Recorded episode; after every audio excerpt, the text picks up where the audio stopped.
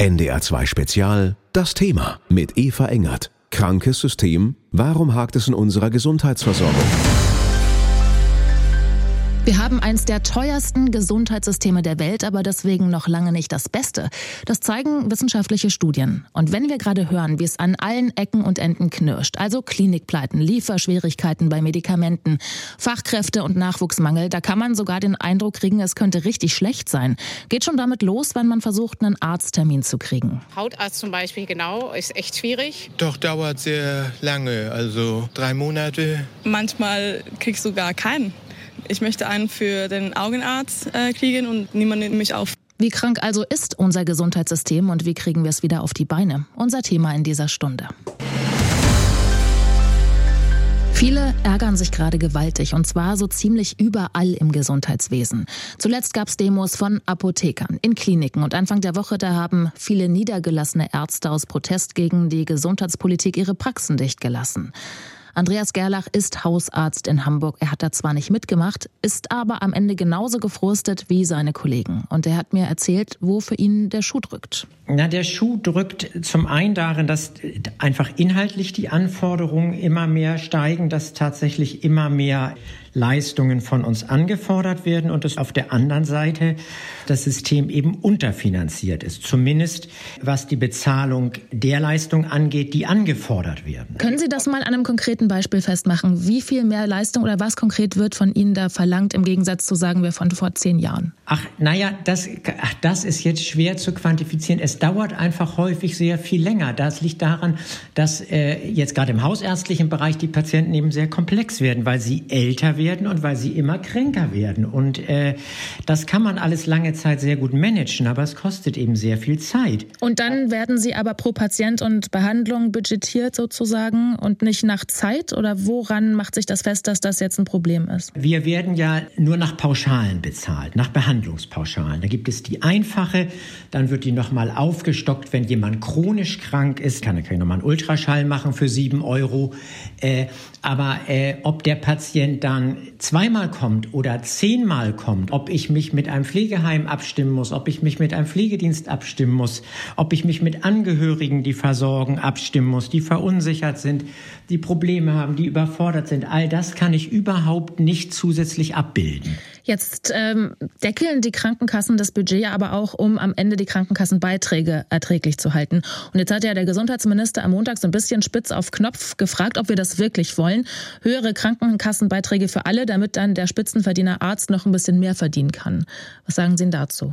Naja, ich kann nur sagen, dass die einzigen, die in unserer Praxis seit Jahren mehr verdienen, unsere Angestellten sind, die wir nach Tarif bezahlen, die wir in Teilen dieses Tariflohns sogar übertariflich bezahlen, weil sie sonst einfach weg wären, weil andere Mitbewerber dann doch wesentlich mehr bezahlen können. Wir als Praxisinhaber verdienen im Moment jedes Jahr, also eigentlich sogar jedes Quartal äh, weniger. Indiskrete Frage, wie viel ist es denn? Und das Ganze bei einem eher steigenden Arbeitsaufwand. Nicht? Ich will jetzt gar nicht klagen, aber ich will es nur benennen. Also wir, wir sind nicht auf Gold Golfplätzen, ja, sondern äh, seit einem guten Jahr sind wir eigentlich auch beide regelmäßig wieder mindestens an einem Wochenendtag da, weil man sonst den ganzen administrativen Kram nicht schafft. Also das ist schon eine, eine 55 bis 60 Stunden Woche und äh, das ist auch okay, darauf haben wir uns ja auch eingelassen, das wussten wir auch vorher. Aber dass man uns dafür das Wasser abgräbt, das ist jetzt wirklich äh, unredlich. Sagen. Gemessen an dem, was einem da gerade so um die Ohren fliegt, kann man schon den Eindruck kriegen, es ist alles wirklich furchtbar schlimm. Klinikpleiten, Ärzte am Limit oder darüber hinaus. Man kriegt keine Termine. Es fehlen Medikamente, es fehlt der Nachwuchs. Alles immer noch irgendwie analog statt digital und eigentlich alles kurz vor Entwicklungsland. Dazu dann in letzter Zeit die vielen Proteste von Apothekern, Praxen und auch Klinikpersonal.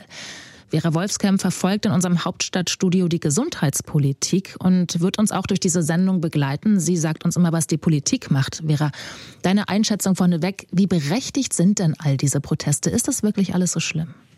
Naja, ich finde, es spricht schon für sich, dass es an allen Ecken und Enden im Gesundheitssystem knirscht und eben so viel Protest hervorruft.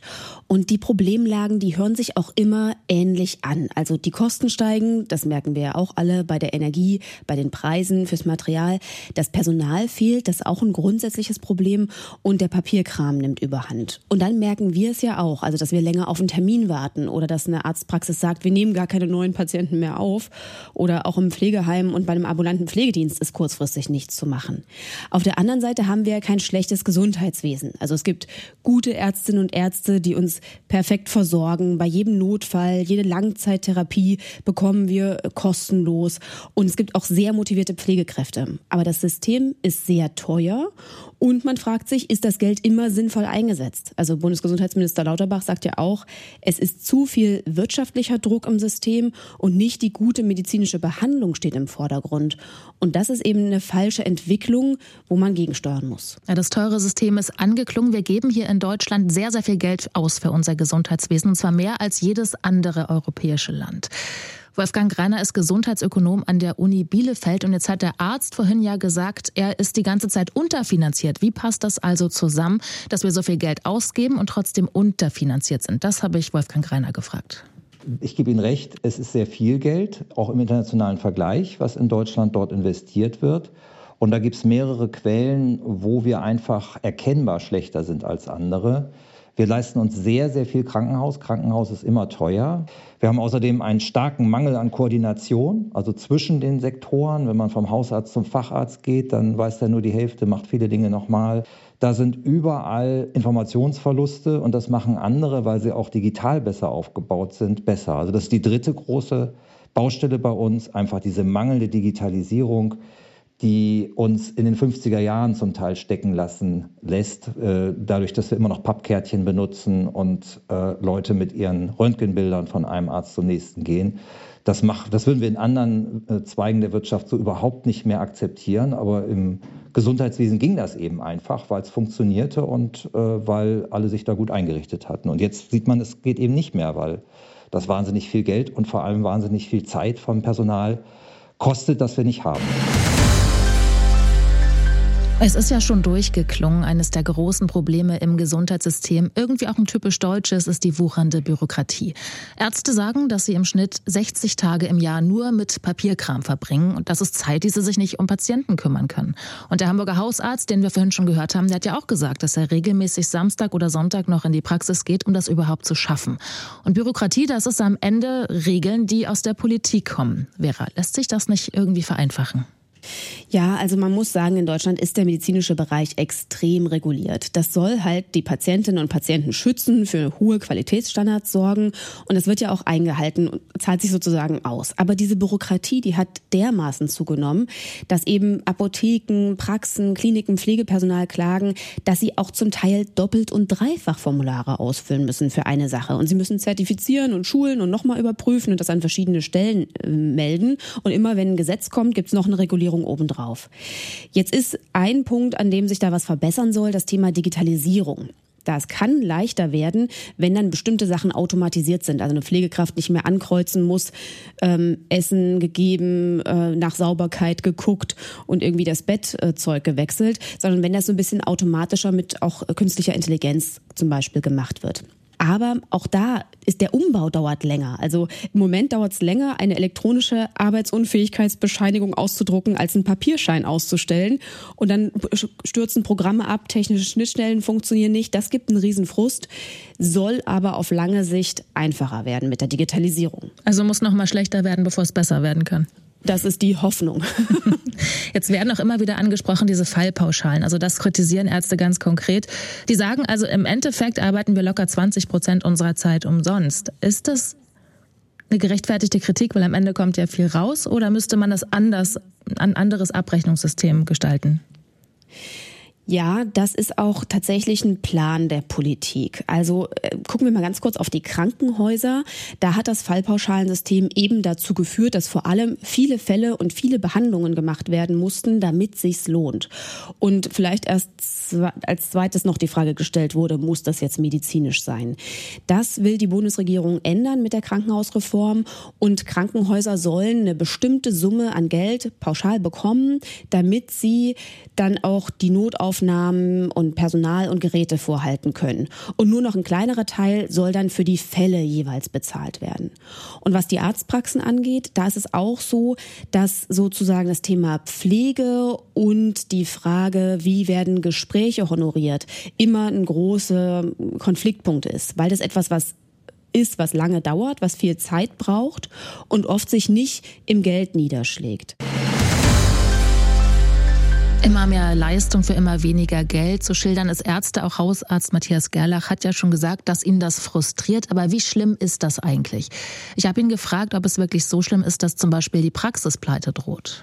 Eine Pleite droht noch nicht, aber Stöhnen auf hohem Niveau ist es jetzt auch nicht mehr. Also man hat so und so viel Einkommen, man hat den und den Lebensstil und äh, da Abstriche zu machen fällt keinem leicht. Aber das findet jetzt schon statt. Also ich sag mal, neue Autos werden erstmal nicht mehr gekauft, ja. Und es waren nie besonders große Autos oder besonders neue Autos oder was weiß ich. Also, um es mal ganz konkret zu sagen, wir sind zu zweit. Wir haben jetzt im Vergleich mit dem Vorjahresquartal zum Beispiel 15.000 Euro pro Quartal, also in drei Monaten weniger Gewinn vor Steuern. Äh, muss man erstmal wegstecken innerhalb eines Jahres. Bei natürlich mindestens um 10 Prozent über alles so gestiegenen Kosten. Ne, wobei wir unsere Heizungskostenabrechnung noch gar nicht haben. Jetzt macht die Politik ja möglicherweise sowas auch, um eben Krankenkassenbeiträge stabil zu halten. Also wenn wir jetzt auch nicht die Kosten noch umlegen wollen auf alle möglichen Beitragszahler, die vielleicht auch im Mittel weniger verdienen als die meisten Ärzte. Was wäre da der Vorschlag? Was könnte man besser machen? Man könnte zum Beispiel ehrlicherweise sagen, dass die Qualität äh, dann eben leiden muss. Dass man, äh, dass man kann darüber ja auch mal abstimmen. Äh, es wäre ja auch eine Möglichkeit, dass man ganz direkt fragt, wollen Sie stabile Beiträge oder wollen Sie stabile Behandlungsqualität haben? Beides wird auf Dauer nicht gehen. Und die Frage geht direkt weiter an Vera, die für uns in Berlin die Gesundheitspolitik verfolgt. Abstriche in der Gesundheitsversorgung. Wird sowas diskutiert? Darüber wird wirklich nicht diskutiert. Also ich glaube, das ist ja auch eine super schwierige Debatte. Jetzt zu sagen, wir wollen weniger oder sogar schlechtere Gesundheitsleistungen. Also da will ja irgendwie immer keiner weg. Das Problem ist, die werden vielleicht trotzdem schlechter, weil wenn wir weniger Personal haben oder die Ärztinnen und Ärzte weniger Zeit für uns als Patienten einsetzen können, weil sie sagen, das lohnt sich für uns nicht, dann führt es dazu, dass natürlich die Leistungen schlechter werden. Sagt die Politik aber, das wollen wir nicht und versuchen deshalb eben gegenzusteuern, indem sie das viele Geld, das es ja gibt in unserem Gesundheitssystem, also Deutschland investiert mehr Geld als jedes andere europäische Land in das Gesundheitswesen, muss nur besser verteilt werden und wir müssen gucken, was brauchen wir wirklich als Angebote und wo müssen auch wir uns vielleicht mal fragen, gehe ich jetzt damit gleich in die Notaufnahme oder gucke ich mal, ob sich das Problem von alleine löst. Und da gucken wir im Laufe der nächsten halben Stunde auch noch drauf auf Patienten, die vielleicht ein bisschen zu gerne zum Arzt gehen. Aber erstmal geht es hier gleich um was, das viele als wahnsinnig ungerecht empfinden. Manche warten schon mal monatelang auf einen Arzttermin. Vorhin hat mir ein Kollege erzählt, dass er für seinen Sohn in diesem Jahr, in diesem Jahr keinen U11-Untersuchungstermin mehr kriegt und das, obwohl diese Termine für Eltern und Kinder ja Pflicht sind. Tja, der ist halt gesetzlich versichert, so wie die meisten Menschen im Land. Manche haben aber weniger Probleme, an Arzttermine zu kommen. Ich bin privat versichert. da hat man keine großen Sorgen. Ich finde es nicht richtig, dass das wirklich so eine Zweiklassengesellschaft ist. Geht vielen so und selbst Ärzte finden das nicht unbedingt fair, auch wenn sie das ja durchaus mitspielen, wie diese Hamburger Urologin. Das ist definitiv nicht gerecht, weil jeder Patient hat Recht, wenn der eine Beschwerden hat, einen Arzt aufzusuchen und auch behandelt zu werden.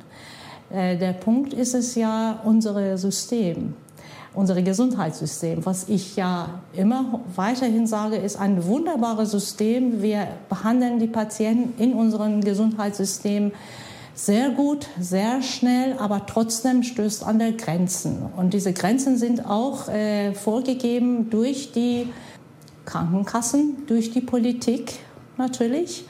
Und äh, da haben wir unsere Grenzen. Und sie sagt auch, man fühlt sich geradezu gezwungen, möglicherweise Privatpatienten da eine Vorzugsbehandlung zukommen zu lassen. Wir gucken uns das mal kurz an. Wie funktioniert das eigentlich mit der privaten und der gesetzlichen Krankenversicherung? Die Kollegen von der NDR Verbrauchersendung Markt erklären das einmal kurz. Behandelt die Urologin eine Privatpatientin, muss diese das Honorar selbst bezahlen. Die Kosten werden dann von der privaten Krankenkasse erstattet. Dafür zahlt die Versicherte ihren Beitrag. Gesetzlich Versicherte dagegen zahlen nicht direkt. Ihr Beitrag fließt an die Krankenkasse. Die zahlt eine Gesamtvergütung für ärztliche Tätigkeit an die Kassenärztliche Vereinigung. Und die verteilt das Honorar an die Ärzte und Ärztinnen.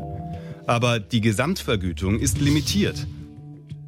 Ist das Geld schon vor Ende des Quartals aufgebraucht, bekommen die Ärzte weniger oder kein Honorar mehr.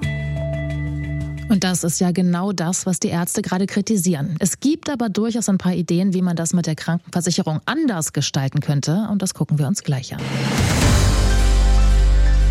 Viele finden das ungerecht, dass wir ein duales System haben. Die meisten Menschen sind gesetzlich versichert, aber manche eben auch privat. Und das sind in der Regel Besserverdienende. Vera, würde denn das Gesamtsystem nicht insgesamt finanziell besser aufgestellt sein, wenn alle in eine Versicherung einzahlen würden? Also die Idee gibt es. Das ist die Idee der Bürgerversicherung, dass es eben keine Privatversicherung und eine gesetzliche Versicherung gibt, sondern alle zahlen in einen Topf ein und daraus werden dann eben die Leistungen bezahlt. Und damit könnten dann auch alle von den Beiträgen der Besserverdienenden profitieren und es gäbe dann nicht irgendwelche Vorzugsbehandlungen oder Termine für Privatversicherte, die eher vergeben werden als an die gesetzlich Versicherten. Aber das will die FDP auf keinen Fall. Deswegen bekommen das SPD und Grüne, die das eigentlich wollen, in der Regierung auch nicht hin. Und die Frage ist auch so ein bisschen, würde das wirklich insgesamt mehr Geld ins System bringen? Aber wie können wir denn mehr Geld ins System spülen? Weil eins ist ja auch klar, es gibt ja viele Menschen im Land, die das Geld haben und sich das leisten könnten. Ja, dafür gibt's auch eine Idee. Und zwar sollten alle den Beitrag einzahlen, der sich wirklich an ihrem eigenen Einkommen bemisst.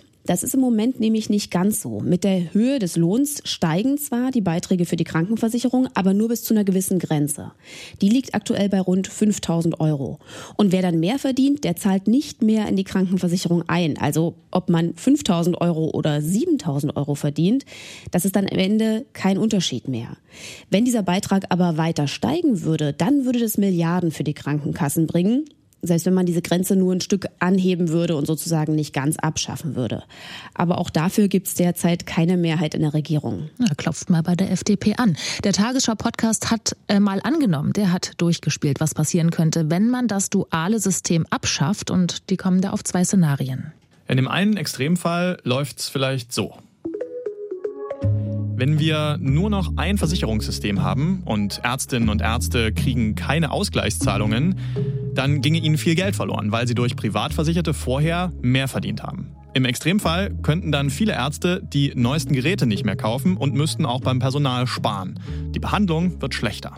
Die privaten Versicherungen müssten Zehntausende Menschen entlassen, weil der Konkurrenzdruck zwischen den privaten und den gesetzlichen Kassen wegfällt kommen Patientinnen und Patienten auch langsamer als bisher an neue Behandlungsmethoden. Außer sie bezahlen noch extra was dazu mit einer Zusatzversicherung.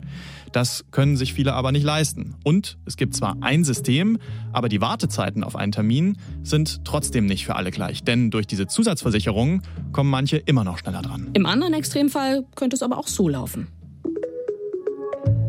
Alle sind im selben System versichert, nach denselben Regeln. Jeder zahlt abhängig von seinem Einkommen ein, auch Gutverdiener und Beamte. Niemand wird mehr von einer Krankenkasse abgewiesen oder muss mehr zahlen, weil er Vorerkrankungen hat. Ärztinnen und Ärzte bekommen für jeden Patienten dasselbe Geld. Und zwar mehr als bisher für gesetzlich Versicherte. Damit haben die Praxen unterm Strich keine Einbußen. Alle Patienten werden im Grundsatz gleich behandelt und die meisten kriegen schneller einen Termin als bisher. Die Versorgung verbessert sich, weil es keine unnötigen Behandlungen mehr gibt. Insgesamt wird es nicht teurer, aber gerechter. Deshalb sind die Menschen mit dem Gesundheitssystem zufriedener. Das ist also die schöne Welt, wie es auch sein könnte. Müsste man halt vielleicht mal ausprobieren. Das ganze Gedankenexperiment, das findet ihr auch in der ARD Audiothek. Blutdruckmittel, Cholesterinsenker, Brustkrebsmedikamente, Antibiotika. Immer wieder fehlen Arzneimittel. Ja, hatte ich gestern gerade. So also ein Hormonersatzpräparat. Die eine Apotheke hatte das gar nicht mehr und sagte, der Frauenarzt müsste das eigentlich wissen, dass es das zurzeit nicht gibt. Das hört man auch im, im Bekanntenkreis. Das ist schwieriger ja. geworden. Ja, mit Fiebersaft. Also ich war in drei Apotheken äh, bei uns in der Stadt und die haben alle gesagt, nö, Lieferschwierigkeiten haben wir nicht. Wann es kommt, wissen wir auch nicht. Und woran liegt das? Das haben die Kollegen vom NDR Verbrauchermagazin Markt Magdalene Linz gefragt. Sie war 19 Jahre lang Präsidentin der Niedersächsischen Apothekerkammer. Die Gründe sind sicherlich unterschiedlich. Aber der Hauptgrund ist die Tatsache, dass aus Kostengründen die Produktion seit, kann man sagen, Ende der 80er Jahre begonnen worden ist, ins asiatische Ausland zu äh, verlagern, insbesondere China und Indien. Da haben wir uns also schön abhängig gemacht von anderen Ländern. Aber zumindest hat die Politik in Berlin das Problem erkannt. Und nun, ja, da malen die Mühlen wie immer langsam. Birgit Eger aus der Wirtschaftsredaktion hat den Stand der Dinge für uns. Ja, es gibt schon ein bisschen Lösungsansätze. Also zum einen hat, das, hat die Bundesregierung im Sommer ein Gesetz verabschiedet, das Arzneimittelliefergesetz, das heißt ALBVVG. Das vereinfacht die Abgabe von Ersatzmedikamenten, schreibt eine größere Lagerhaltung vor und auch die Preise für Kindermedikamente werden erhöht, damit sich die Herstellung dann auch wieder lohnt und noch einige andere Dinge. Außerdem sind die Krankenkassen inzwischen verpflichtet, nicht nur mit einem Hersteller Rabattverträge auszuhandeln, sondern möglichst auch mit europäischen Herstellern, auch wenn dann der Lieferant teurer ist. Und zum Thema Fachkräfte Fachkräftemangel. Da schlägt Gesundheitsminister Karl Lauterbach vor, dass die Apotheken in Zukunft auch online beraten dürfen und eine Assistentin oder ein Assistent die Medikamente abgibt, sodass nicht unbedingt ein approbierter Apotheker vor Ort sein muss. Das wäre vielleicht eine gute Lösung für ländliche Regionen. Könnte eine gute Lösung sein, aber da merken wir gleich wieder, wie kompliziert das alles ist. Denn Vera in Berlin hat mir wiederum gesagt, dass genau diese Idee auch nicht überall gut ankommt. Und da gibt es ja wieder Protest von den Hauptapotheken, die sagen, ja, aber das gehört nun mal zum ganzen Leistungsspektrum und äh, da wollen wir jetzt auch nicht, dass es dann so äh, halbe Apotheken irgendwo gibt, die uns wiederum die, die Einnahmen wegnehmen. Also insofern, das ist immer so ein, eine schwierige Balance zu finden und es gibt sehr, sehr viele Beteiligte im Gesundheitssystem. Das ist alles unheimlich miteinander verstrickt und was die Arztpraxen auf dem Land wollen, das wollen die Krankenhäuser in der Stadt noch lange nicht. NDR 2 Spezial Das Thema Krankes System, warum hakt es in unserer Gesundheitsversorgung? Man muss sich schon fragen, ob hier auf diesem Stuhl täglich Menschen sitzen müssen, die sagen, ich habe jetzt seit zwei Stunden Schnupfen, können Sie mich retten. So drückt HNO-Arzt Dirk Heinrich ein Problem aus, das mir viele Ärzte geschildert haben. Manche Menschen überstrapazieren das ein bisschen mit den Arztbesuchen und naja, sowas blockiert das System natürlich auch. Und dazu kommen auch gestiegene Ansprüche, beobachtet beispielsweise Michael Wünning, der als Chefarzt in einem Notfallzentrum arbeitet. Eine Gesellschaft, in der wir rund um die Uhr alles Mögliche jederzeit bestellen und bekommen können und nach Hause geliefert bekommen, hat natürlich auch den Anspruch zu sagen, die Leistung Gesundheitsfürsorge, Daseinsfürsorge ist eine Leistung, die zu jeder Zeit, in jeder Qualität, an dem Ort, an dem ich sie brauche, mir geboten wird. Und das merkt auch Hausarzt Matthias Gerlach. Das ist, glaube ich, auch so ein Phänomen der Neuzeit, dass alles immer sofort geregelt werden muss. Also wenn es zwei Tage rechts unten im Bauch einmal in der Stunde sticht, muss das am besten nach drei Tagen rundherum abgeklärt sein. Da würde ich natürlich sagen, ich würde wahrscheinlich vier Wochen warten und wenn es dann immer noch sticht, dann würde ich mir denken, hm, irgendwie ist das jetzt nicht normal und geht nicht von alleine weg. Aber so ist es nicht mehr, ja. ja da zeigen Zahlen ja auch, der oder die Deutsche geht ziemlich oft zum Arzt, im ja. internationalen Vergleich sehr häufig, zehnmal im Jahr. Das ist ziemlich viel. Also Sie machen die Erfahrung auch und wie gehen Sie damit um? Ja, schwierig. Das ist auch im hausärztlichen Bereich wieder schwierig schwierig, weil wir ja auch also diese Anlauffunktion haben, also sozusagen tatsächlich äh, man auch ohne Termin uns aufsuchen kann äh, mit akuten oder als akut empfundenen Problemen. Da versuchen wir natürlich schon äh, auch immer mal wieder zu verdeutlichen, dass das jetzt aus unserer Sicht, ohne unfreundlich zu werden oder ohne zu pöbeln, aber deutlich zu machen, dass das aus unserer Sicht jetzt nicht unbedingt einen Akuttermin erforderlich gemacht hätte, um so ein bisschen die Sensibilität dafür zu wahren. Es ist, es ist schwierig. Ja, wenn man seine Krankheit googelt oder sein Symptom vielmehr, dann spätestens beim dritten Eintrag wird einem auch gesagt, sie werden höchstwahrscheinlich sehr schnell sterben und dann kriegt man irgendwie Panik und Angst und ja. will vielleicht auch mal ja. einen Arzt sehen. Also, aber was würden Sie als Arzt den Menschen raten? Ich habe jetzt halt Bauchdrücken. Ich soll lieber vier Wochen warten, bevor ich das ärztlich abklären lasse. Ach nein, das kann man ja so nicht sagen. Was, wo ich manchmal, das ist so ein Eindruck, das ist so ein Bauchgefühl, dass ich eben das Gefühl habe, dass beim Einzelnen das Bauchgefühl einfach nicht mehr so ausgeprägt ist wie früher. Also wir, das glaube ich, ist alle Ärzte, die ich spreche, die ich, die ich kenne, mit denen ich mich austausche. Der, der Anteil der Befindlichkeitsgestörten, die nicht krank sind, wird immer größer. Und da sozusagen selber auch die Balance zu halten, äh, was ist gestörte Befindlichkeit und was ist wirklich ein Krankheitsgefühl. Äh, und da selber zu priorisieren, bevor man zum Arzt geht, das ist schon eine Herausforderung, aber der kann man sich als erwachsener Mensch, glaube ich, auch stellen. Die Stunde zusammengefasst, da seht ihr schon, es ist alles nicht ganz einfach. Im Endeffekt haben wir ein hochkomplexes Gesundheitssystem, an dem lange nichts modernisiert wurde. Ja, und das fällt uns jetzt auf die Füße. So sieht's Gesundheitsökonom Wolfgang Reiner. Wir sind auf jeden Fall zu spät und das macht die Dinge so kompliziert, weil wir jetzt äh, diese Transformationsphase, also die Phase von der analogen in die digitale Welt, wo es dann wirklich von der Qualität her besser ist, wo wir weniger äh, menschliche Arbeit investieren müssen, um, um Dinge wie zum Beispiel die Übermittlung von Informationen zu regeln. Äh, das alles äh, wird jetzt umso schwieriger, weil wir das eben in relativ kurzer Zeit nachholen müssen. Und das kostet ja auch alles äh, Investitionen. Oder bei den Krankenhäusern. Das wäre so von heute auf morgen eben nicht umrüstbar. Da braucht man Investitionen und Zeit zu. Und das muss jetzt alles in kürzerer Zeit abgewickelt werden, weil wir eben einfach die letzten zehn Jahre dort verloren haben. Und das macht zurzeit diese Zeit, in der wir leben, so schwierig für die Gesundheitspolitik und auch für die Akzeptanz Essenz dessen, was da jetzt passiert. Die Richtung stimmt schon. Aber wenigstens das. Das war das NDR 2 Spezial zum Thema krankes System. Wo hakt in unserer Gesundheitsversorgung? Könnt ihr jederzeit nachhören im Netz auf der Seite von NDR 2. Und jetzt kommt gesund durch den Abend und die restliche Woche. Ich bin Eva Engert. Tschüss.